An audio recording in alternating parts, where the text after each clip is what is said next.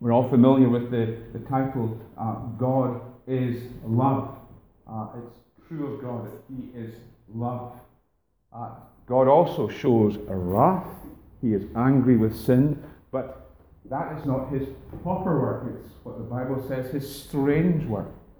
God delights to bestow peace and one of the great verses, of course, in the Bible uh, speaks about God's initiative in making peace. God so loved the world that he gave his only begotten Son, that whosoever believes in him should not perish but have eternal life. But of course, uh, giving peace begs the question why do we need peace? Uh, we make a great step forward when we realize that we have been at loggerheads with God that things are not good between us and God. And essentially, that means that we've been living for ourselves instead of living for God. Our destiny, the reason we were made, is to glorify God and enjoy Him forever. And when we don't do that, we've taken arms up against God. We're defying God and breaking His commandments. Paul says that the, the mind of the natural man is enmity with God. It cannot please God neither does it want to do. So we are by nature at loggerheads with God. That's where we are. And when we understand that, it's a great wake up call because most people, for most of their lives, are living in denial of that. They minimize sin, they compare themselves with other people, uh, they excuse their self love, and they ignore the million different ways in which they have put other things in place of God. We are at enmity with God. And the dawning realization uh, comes that we are in a serious situation. Because the question then is given that I am this kind of person, how can I find acceptance with God? Why would He accept me? when I've grieved him by uh, a million uh, obstructions, denials. Well, we won't find acceptance by trying harder, that's for sure. The Bible makes that abundantly plain that we cannot, by our best efforts, by keeping the law, find acceptance with God. And so here we are, paralyzed by fear and guilt. God looms large before us as this righteous judge who is at perfect liberty. In fact, we feel it would be only the proper thing to condemn us. And then the gospel news breaks in the news of the God of peace. God is the God of peace who has taken the initiative. We cannot, by seeking, find God, but He comes and seeks and finds us. He makes peace. He is the God of peace. Well, we say, well, if I trust Him, how can I be sure that He accepts me? And the answer is that He has shown us visibly that Everything that puts us in danger, every sin that would condemn you on the day of judgment, has been dealt with. The evidence he gives is the resurrection. And here's how it works there is an eternal covenant.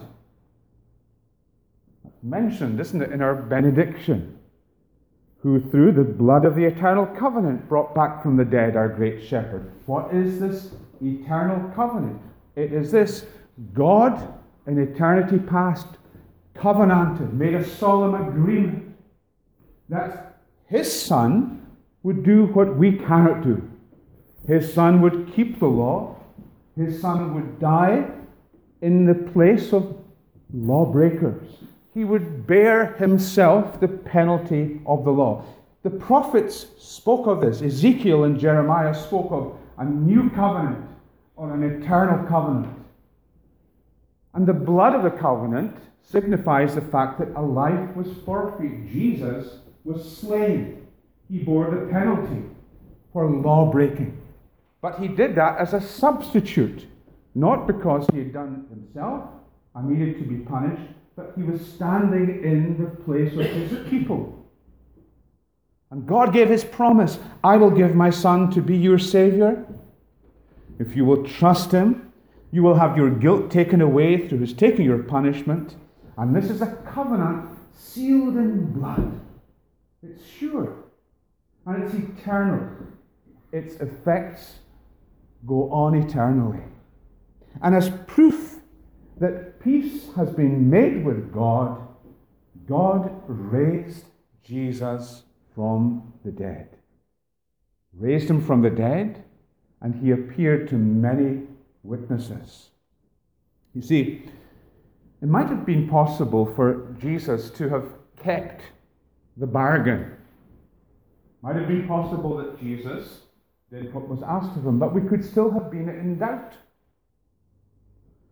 We could have been in doubt, first, first of all, that his death had been a failure, that it hadn't dealt with sin. Or, secondly, his death uh, may well have made peace with us, but we had no way of knowing that God had accepted the sacrifice. The resurrection is God's way of saying the covenant has been kept, peace has been made.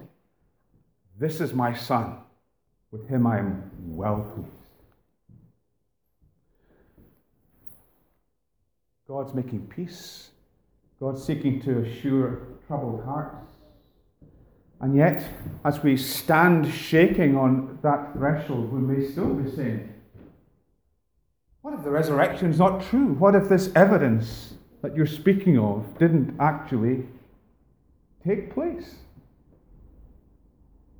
We don't really have time to go into all of the evidence for the resurrection because there's a whole volume of, of books that have been written about the, the historical reliability of the resurrection.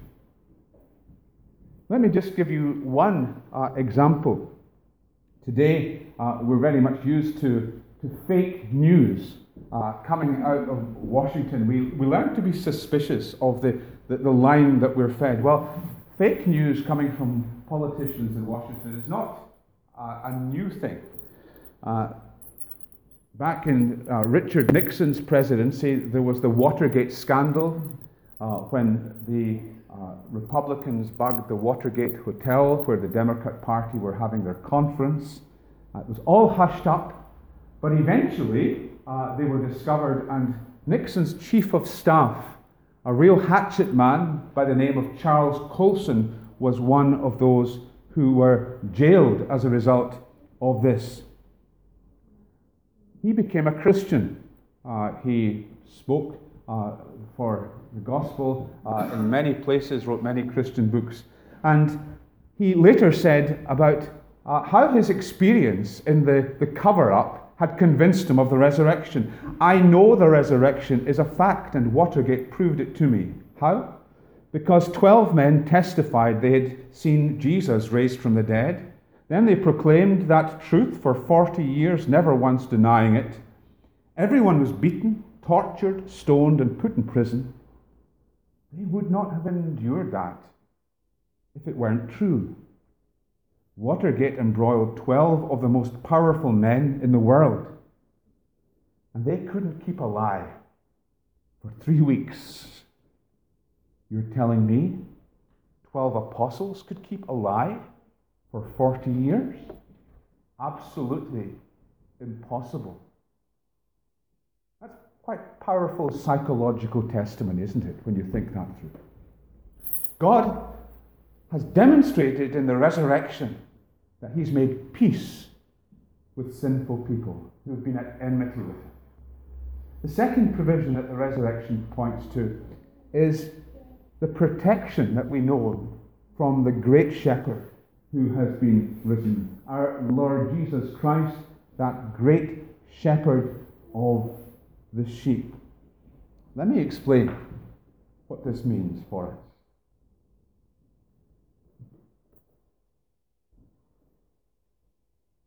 It means that we have someone who is totally committed to our good. Lots of us long for that, don't we? We long for, for friends who only want the very best for us. Our society becomes more and more individualistic. People are more and more out for themselves, out for what they can get. Uh, even families become fractured. It's a precious gift, isn't it, to have somebody that you know only wills you good. When you have a friend like that, you've someone that you can trust. You can be open with them. You can be vulnerable with them because they know that you know that no matter how vulnerable you are before them, they only wish your, your good, your best. That's a great friendship to have. Jesus is totally committed to his people. You see, that's the quality of a good shepherd. A good shepherd must be someone who is committed to the flock. Now, there are people in the sheep business, like every other business, who are in it for the money. They look at the flock, they see lamb chops, they see paycheck. And Jesus speaks about the difference between the person who is in it for the money, who's a hired hand, and the shepherd who is committed to them. The hired hand is not the shepherd and does not own the flock. So when he sees the wolf coming, he abandons the sheep and runs away. Then the wolf attacks the flock and scatters it. The man runs away because he's a hired hand and cares nothing for the sheep. I am the good shepherd. I know my sheep, and my sheep know me. Jesus is committed to the flock. Uh, one of the one of the pictures, one of the the uh, archetypes, if you like, of, of, Jesus as a shepherd was David. David, uh, remember when he he wants to challenge Goliath. He wants to respond to, to Goliath's challenge rather, and he has to convince King Saul that he's up to the task because he's just a young lad.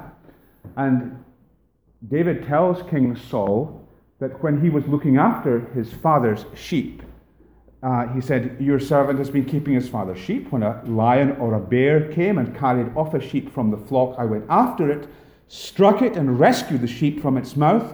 When it turned on me, I seized it by its hair, struck it, and killed it.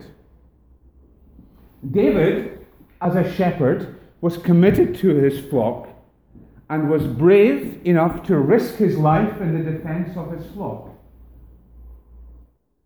But Jesus is more committed yet.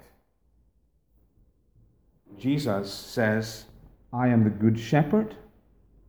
I know my sheep, and my sheep know me, just as the Father knows me, and I know the Father. And I lay down my life for the sheep. Jesus shows the ultimate level of commitment to us. He gave his life that we might be saved.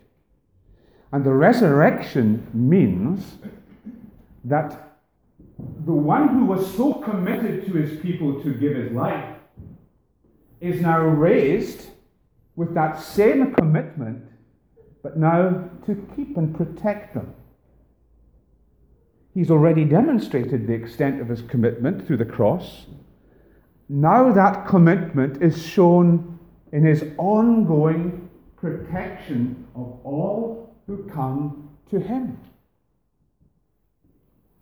Now, I know from uh, experience uh, how, how really stupid sheep can be at times. The first thing that you have to do if you're going to uh, check on your sheep as you go along the fence line, because sure, as anything, one of them is going to get their head uh, stuck in the fence. You know, there they are, sticking their lovely little noses into what doesn't belong to them, and they get stuck.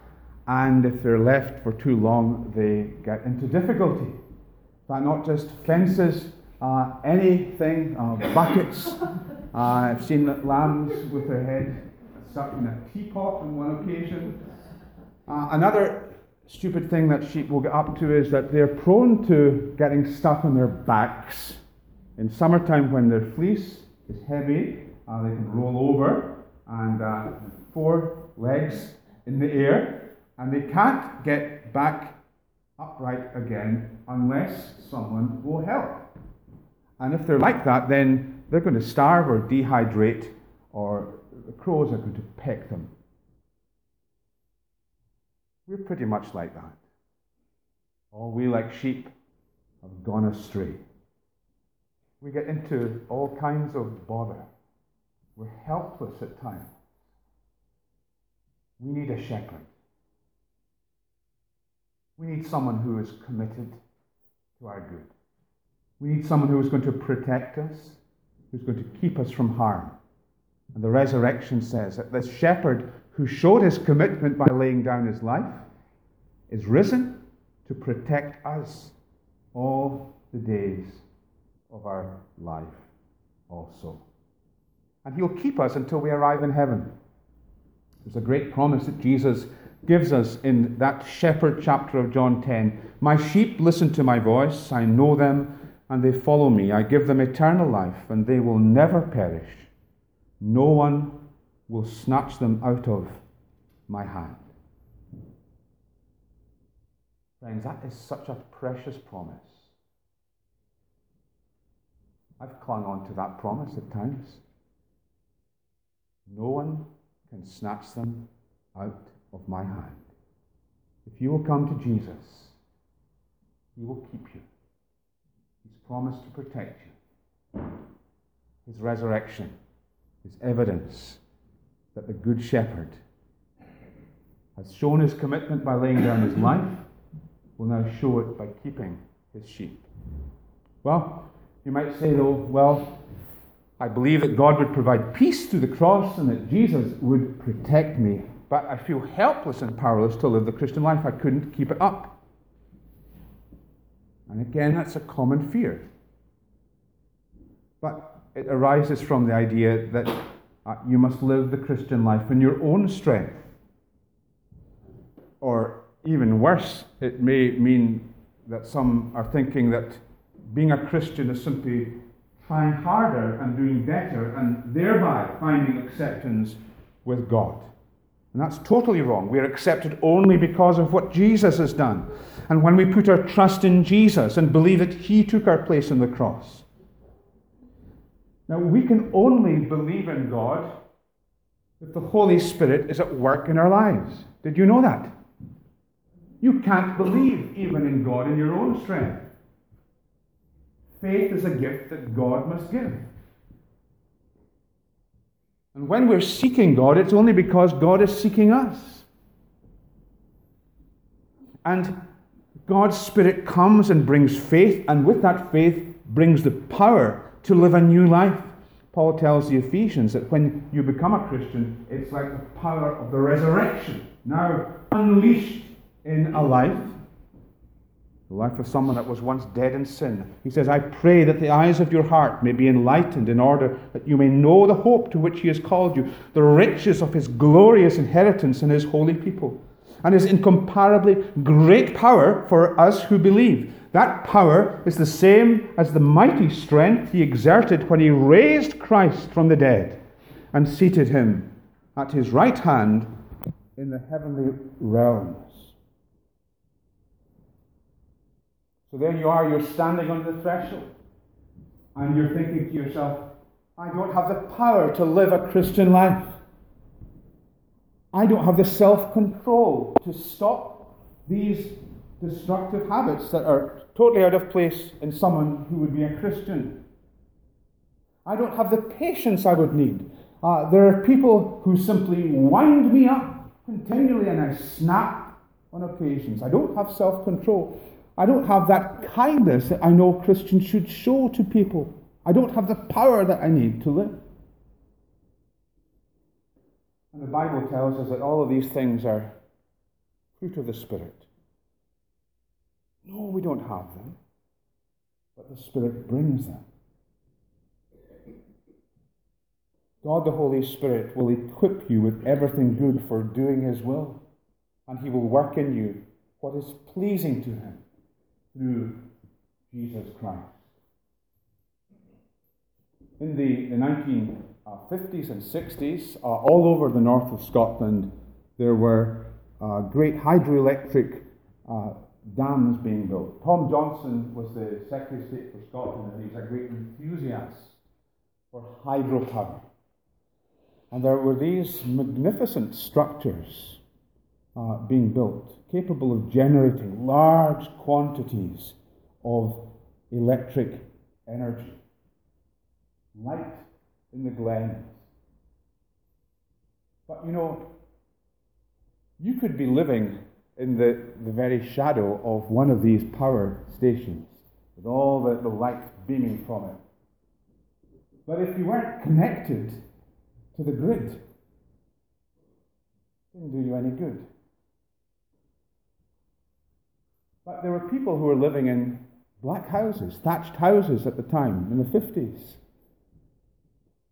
And when they got connected to the grid, they were able to use all of the new modern appliances electric cookers, electric fires, televisions because there was power.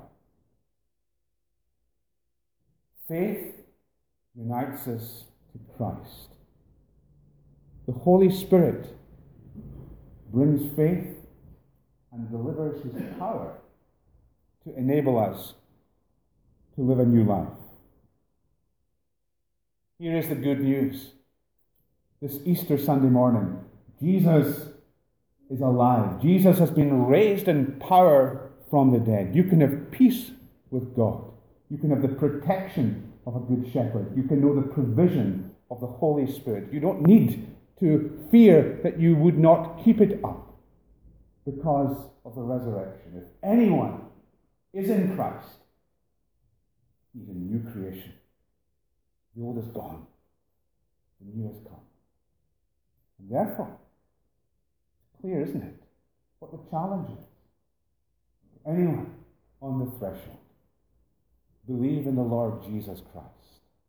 No longer fear or doubt. Trust Him. You will be saved.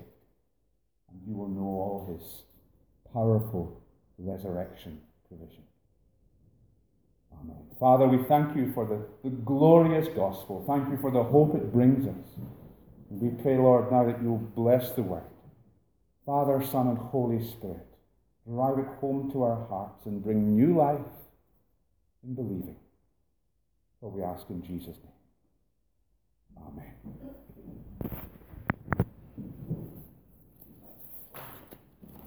We're finishing our, our service with a lovely uh, Easter hymn. Uh, See what a morning, gloriously bright, with the dawning of hope in Jerusalem. Folded the great closed tomb filled with light as the angels announce Christ is risen.